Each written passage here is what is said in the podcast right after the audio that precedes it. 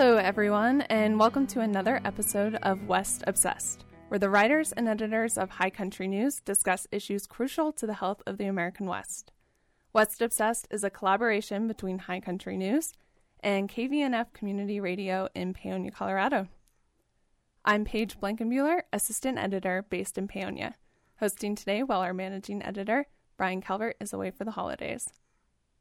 In today's episode, we're going to discuss what sort of mark President Barack Obama has left on the West's climate, energy, and lands. To help me talk about this, I've got in the studio our publisher, Paul Larmer, and our far-flung contributing editor, Jonathan Thompson, based in Bulgaria. Hi, Paul. Good morning. Hi, Jonathan.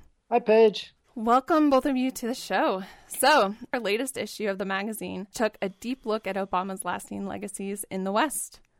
Obama's environmental and conservation record reflects an inclination toward the center and incremental progress.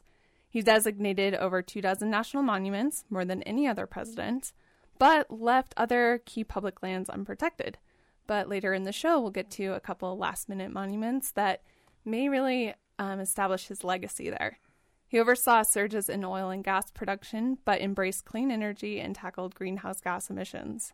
Obama may be remembered as the first leader to seriously address climate change, which is perhaps the foremost environmental issue of our time.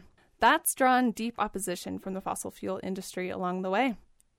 In January, we'll inaugurate a president whose cabinet choices appear friendly to extractive industries and hostile to public lands. The Republican-backed Trump administration has pledged to roll back as many of Obama's decisions as it can. As we start this discussion, I'd like to go back in time to the Bush administration and talk a little bit about the political climate when Obama was entering into the White House. Jonathan, can you talk a little bit about what that was like?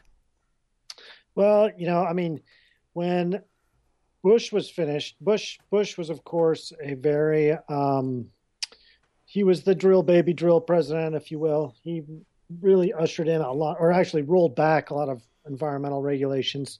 He really tried to uh, streamline oil and gas and coal uh, permitting and that sort of stuff, and and he did that. He he used invented categorical exclusions, for example, which the B L M used to to speed up uh, drilling and that sort of thing. And so then you had Obama coming in, who actually was not. I would not say that he was the opposite of that in any way. Um, even during the two thousand eight election, uh, the, the dem- Democrats, you know, they were certainly pushing for renewable energy, but they were also pushing for a lot of natural gas drilling. I mean, they were, you know, Obama's whole thing was the all of the above energy sort of thing. He wanted to get, uh, he, he and many other Democrat, Democrats were actually pushing natural gas as sort of a bridge fuel to renewables.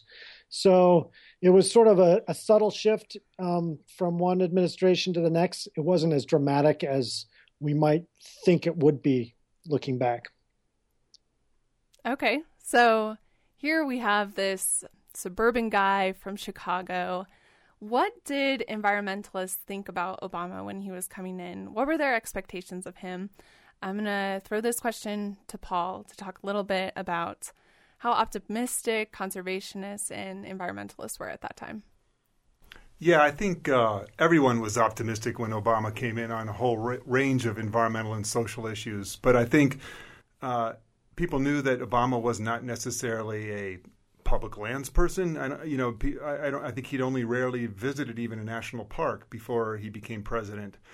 And so they didn't necessarily anticipate he would be right on board with those issues about protection and things like that. But they had great hopes that he would become that way. And and he, you know, his first choices in his administration, uh, he picked Ken Salazar as the Secretary of Interior, a very centrist character, uh, a Democrat, but but someone who was kind of a deal maker, a consensus builder. And uh, but but but some things did happen early in his administration to show that there was a change that Jonathan was talking about. And one of those was uh, the cancellation of a bunch of oil and gas leases around Arches and Canyonlands National Park, the one, the same ones that Tim DeChristopher had had tried to gain uh, uh, to lease. Uh, Give us he, a little background on, on Tim DeChristopher a little bit um, for listeners that might not know that history? Yeah, well, he was the young man who went to an oil and gas auction and, and bid on a whole bunch of leases around canyon, around Arches and Canyonlands and won those leases, but then admitted that he didn't have any money to pay for them and uh, was later taken to trial, uh, to court, and was jailed for his, his disrupting that, supposedly disrupting that auction. Very controversial, and it was a harsh sentence that came down to him. And so when Salazar said, you know what, actually he was right, let's not lease those those those, lease, those uh, areas right around the national parks. Yeah, that it, sends a signal, doesn't it? Yeah, it was sort of like, yeah, you you're, you were right, actually. And and then, you know, Salazar did other things, like let's do planning on public lands for master leasing so that we're not leasing everything. And that, that was a clear shift from the Cheney-Bush uh, mantra of drill everything.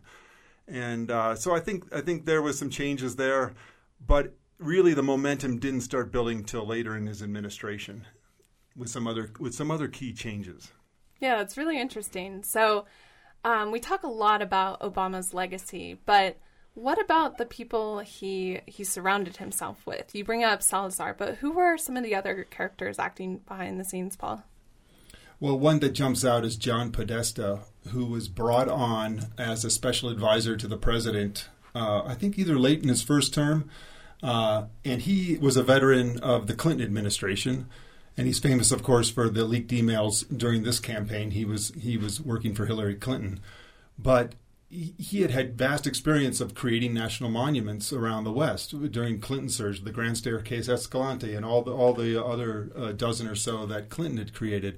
He also was a true uh, climate change. Uh, he believed that the president should take action on that, and so was very key to the getting the Paris Agreement in place, uh, the Clean Power Plan, uh, very controversial law, but but uh, one that basically clearly signaled that it was going to be natural gas over coal in the West.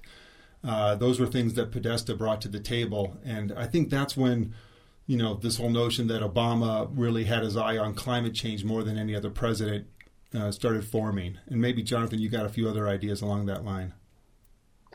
Yeah, I mean, I, I think that uh, that it was a little bit different with Obama, it seems like, um, than with, say, Clinton, where Clinton brought in Bruce Babbitt, you know, and Podesta, and sort of let them set the public lands agenda. There wasn't anybody quite as visible um, as that with Obama. I mean, certainly had Salazar at first, and then he had Jewell. But I didn't get the impression, you know, that that they were um, as in control as somebody like uh, Bruce Babbitt was during Clinton's era, where he was going out and, you know, really Babbitt was, and he was really setting the groundwork for all these new monuments. But, I, you know, I'm not sure about that. And something else really interesting was happening in Obama's term, which brought a lot of political tension to the West, um, and that is the oil and gas boom. Jonathan, can you take us back to that time? What did Obama do, and what sort of implications has that had on the West? Yeah, I mean, that's one of the kind of ironic things. We talk about Obama as being, you know, the, the first guy to address climate change, and and to uh, he, he did the Clean Power Plan, all that stuff. But at the same time, he also oversaw the biggest oil boom um, that we've seen in the United States in decades. I mean, really almost ever. Production of oil, domestic production of oil, increased to unprecedented levels mm-hmm. during his his administration. Um, production of natural gas went so high under his administration that it, you know, it caused this massive glut of natural gas to the point where it's like practically free, you know, at this point. Um, so you've got this this funny contrast going on between what, you know, what he's doing as far as regulations are going and what's actually happening on the ground, um, which kind of goes to show that, you know, the president only has so much power really over these things, um, especially when it comes to energy. You know, we can talk about his legacy. We can talk about a president's legacy, about how many acres he of national monuments he designated and things like that.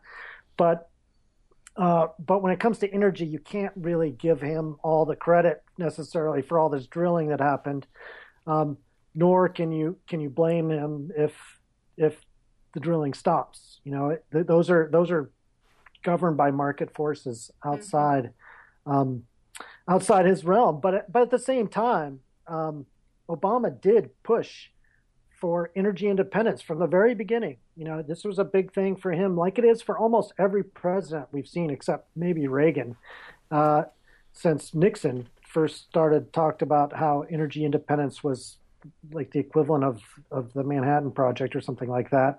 Um, you know, and, and he actually probably got closer than any president in the last fifty years to accomplishing energy independence um, by, by increasing domestic production of natural gas and oil, um, and by, you know, implementing conservation efforts. Or, and again, this isn't all, all the president can't take credit for all of this, but we've also stopped using energy um, at such, we, we don't consume as much as we used to. And once you conserve, you know, that's a, that's a great way to get towards um, energy independence. And so imports of oil, foreign imports of oil, decreased to, to record lows as well during his administration. Yeah, you bring up a, a really interesting point there, that a president really can't take all the credit credit for an energy transition, nor accept all the blame for one. We hear a lot of criticism on Obama for, for killing coal and, and things like that, but it really seems like there's been a market shift as well as sort of a, a paradigm shift in our public. Um, do you think Obama can take responsibility for the way that we now think about energy and energy consumption? Uh, that's a good question. I, you know, I don't, I mean, I think he, he can take a little bit of credit, but I don't think he's getting the credit, certainly. Um, you know, you see Trump coming in. I mean, that's clear with, with the rhetoric we've seen since with Trump coming in, which is that Trump is going to roll back regulations, and therefore he's going to create another oil boom, which is not going to happen uh, because that's not how it works. Mm-hmm. And so... Um, You know, Obama, I think, yeah, I, I, I don't know. I mean, I don't know if he's changed the way we think about things. I would honestly. say, I would say that, you know, he's him stepping up in Paris and being a world leader. Uh, certainly, symbolically, he was important uh, for the perception that the United States was was going to start leading. But it's it, this is an accumulation of decades of, of states doing incredible work on renewable energy, on industry changing.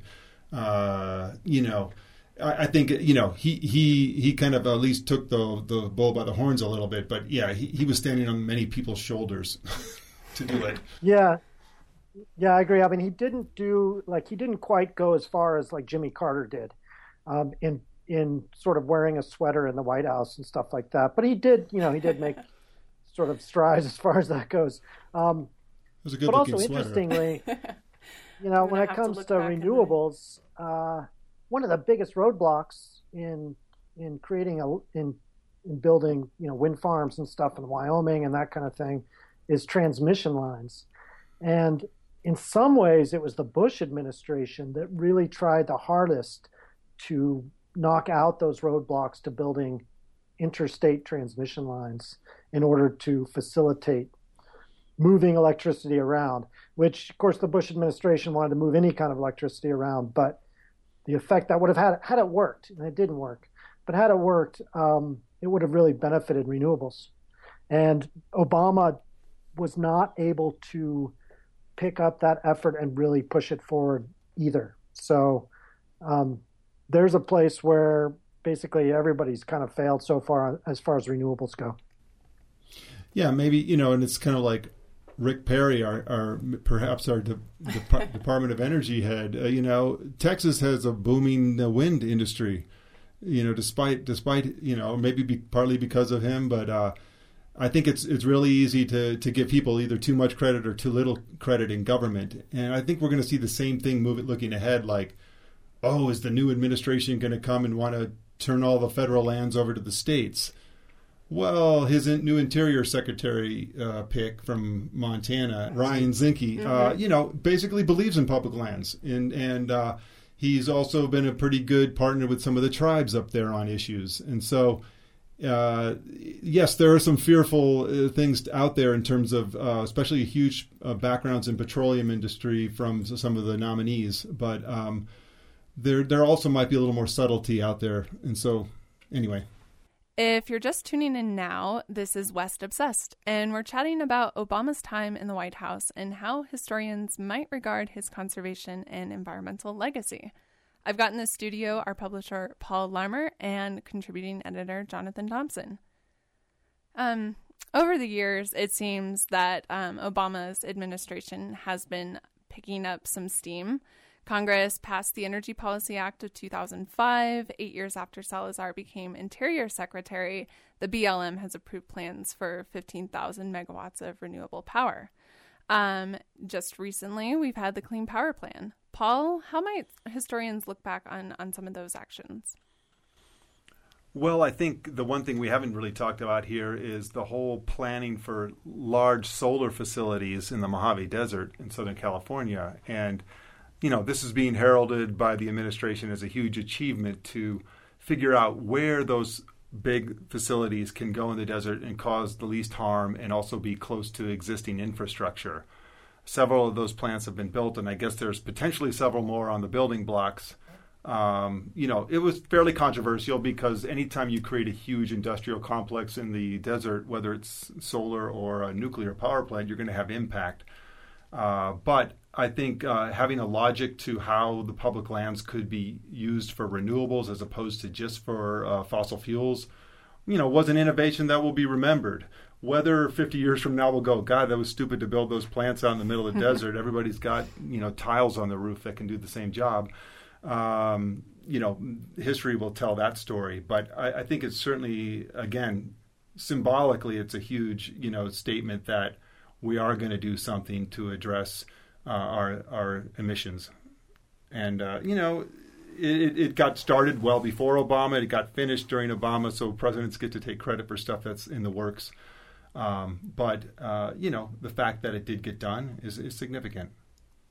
Now, I want to shift just a little bit right now and look at some of the things that Obama has done just in the past couple of weeks. Um, in November, Donald Trump won the presidency, but since then, Obama and his administration have been kind of on the, the last rush to the end. Um, just a few days ago, we had um, this highly anticipated Bears Ears monument designation. Um, he also designated Gold Butte as well, adding over two million more acres to his count, which is already um, quite the impressive count.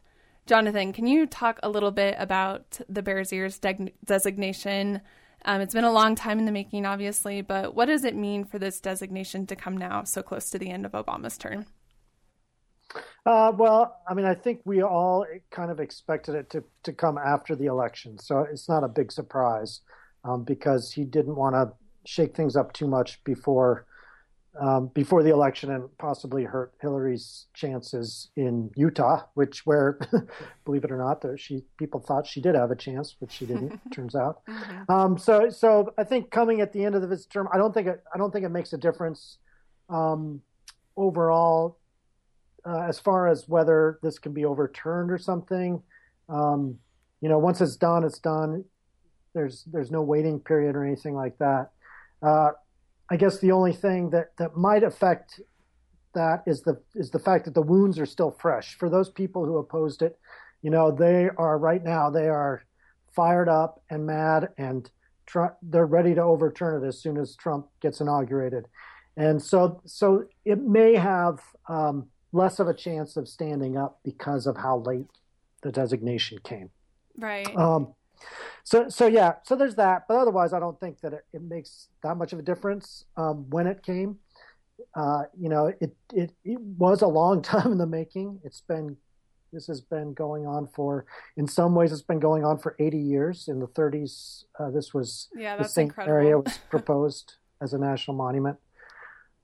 Well, Jonathan, you just wrote something for our website about how the monument was changed from its original configuration to kind of, you know, that to show that there was some listening going on to local concerns about the size of the monument. Can you, you spell those out a little bit?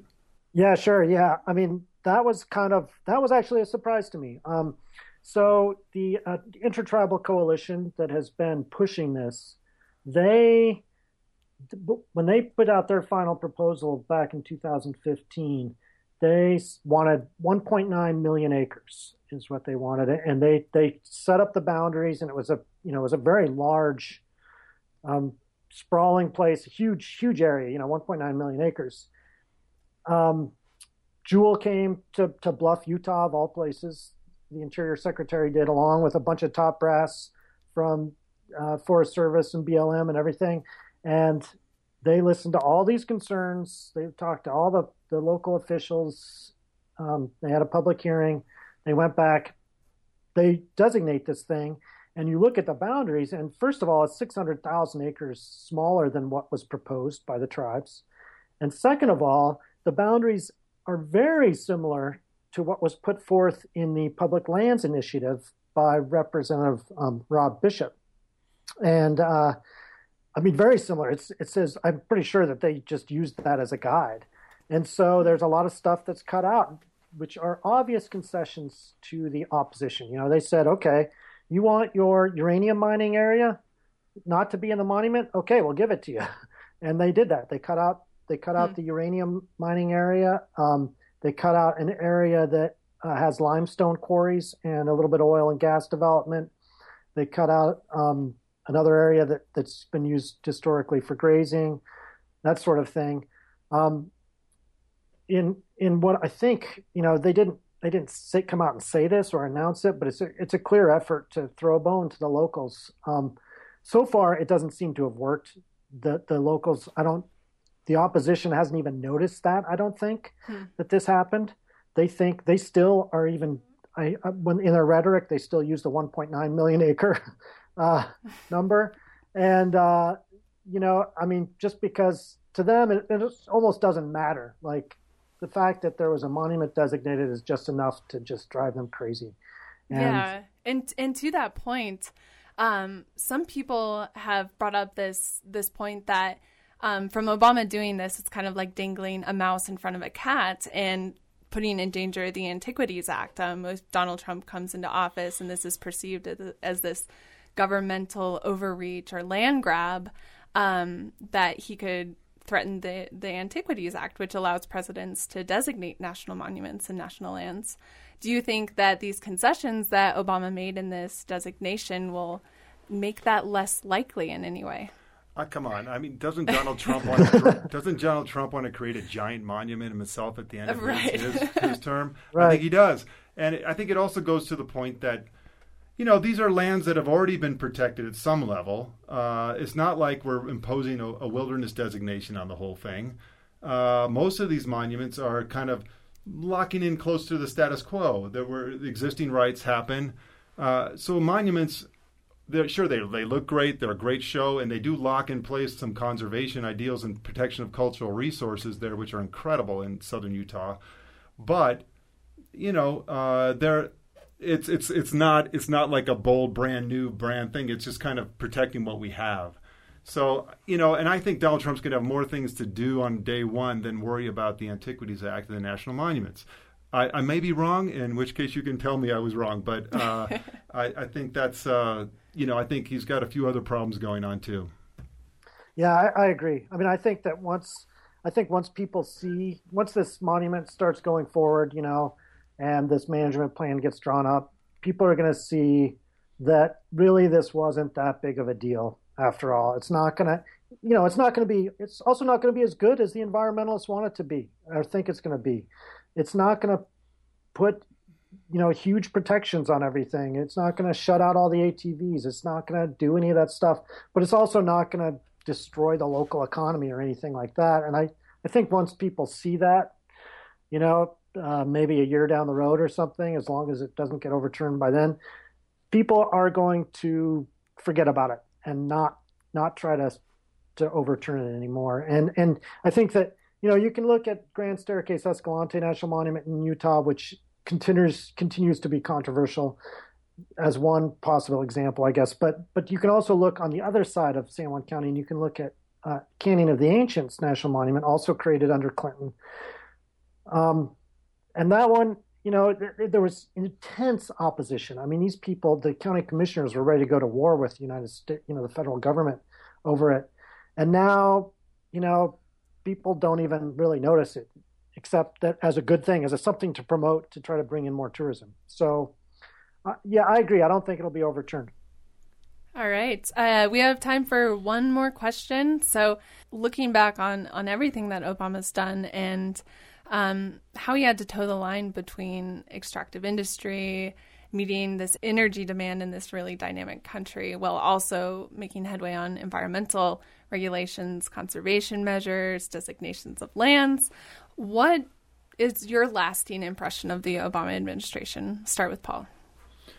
Um I think the one thing that really hits me is that um, after his first year, he, he after his first two years, he had he didn't have a Congress to work with, and he had so much opposition to everything uh, and so much gridlock in Congress that he, he was forced to go the administrative route if he wanted to get some things done. And I think we'll remember him as the president who, you know, even had less of a window than past presidents to get stuff done. Uh, before a midterm election and, and the and the whole politics of the country changed. Uh, and there was and just him being the first African-American president and a liberal from Chicago, social organizer, I think drew huge opposition from part of our public. And, and uh, you know, so I think we'll look back at the monuments and the new regulations and uh, the, the attempts to do things, and, and very few of them were actually through the legislative process. And that's both a, a strength, but it's also kind of a reality of the modern presidency. So um, I, I think he kind of epitomizes that that split we have now in our country. Jonathan, what do you think? Um, you know, I think that Obama will be remembered as, as, you know, when he came into office, as being perhaps the president who, on whom the American public put more of their hopes and more of their fears on than anybody else before. You know, on the one hand, you had, here here was a guy who campaigned as a moderate, really. You know, he was mildly hawkish in some ways. He was, like I say, he was promoting natural gas drilling and that sort of thing. Um, and he came in, and the liberals, though, thought that he was going to, I think because he was African-American and young, Um, and dynamic and, and charismatic, the, the liberals thought that he was going to deliver all, you know, all their promises. In the meantime, the conservatives, the Tea Party, you know, they they immediately hated him and immediately pledged to resist everything he did, even if it totally agreed with their ideology. And, you know, I think that that in many ways shaped uh, the way his president progressed, his presidency progressed after that. And in the end, you know, like, as Paul says, you know, as things went on, at first, you know, he really didn't get anything done. Um, but as things went on, like, I think he started to kind of live up to the hopes, really, of people. Um, and and he really did do some things that are pretty remarkable, especially given the the um, obstruction that he faced. You know, he, he did He did do Obamacare, which is a big deal in the West um, because we have so many people who are uninsured. Uh, he did do the Clean Power Plan, even even though it may get overturned or changed or whatever. Um, and he he really did at least make symbolic gestures um, on the environment and climate change. Um, and of course, he he designated many, many millions of acres of or. millions of acres of national monuments and, and other protections. Um, and with the Bears Ears one, especially, uh, he really showed that he, he really strengthened this relationship with the tribes, because that's really, in my opinion, that's what the Bears Ears thing is all about. It's less about conservation than it is about tribal sovereignty, because of the joint management that they're going to have with the tribal tribes on this. So, so yeah, I, I think, I think, That that is one thing that will for sure go down, that Obama will go down as as being a president who worked well with the tribes. Well, that's all the time we have for today, I'm afraid. If you want to learn more about Obama's mark on conservation in the West, you can visit High Country News at h c n dot org. There's lots to explore there. Um, you've been listening to West Obsessed. a, collabor- a collaboration between High Country News and K V N F Community Radio. Today we've been speaking with our publisher, Paul Larmer, and contributing editor, Jonathan Thompson. Thanks for playing along, guys. Thanks a lot, Paige. Thank you. For West Obsessed, I'm Paige Blankenbuehler. Thank you all for listening.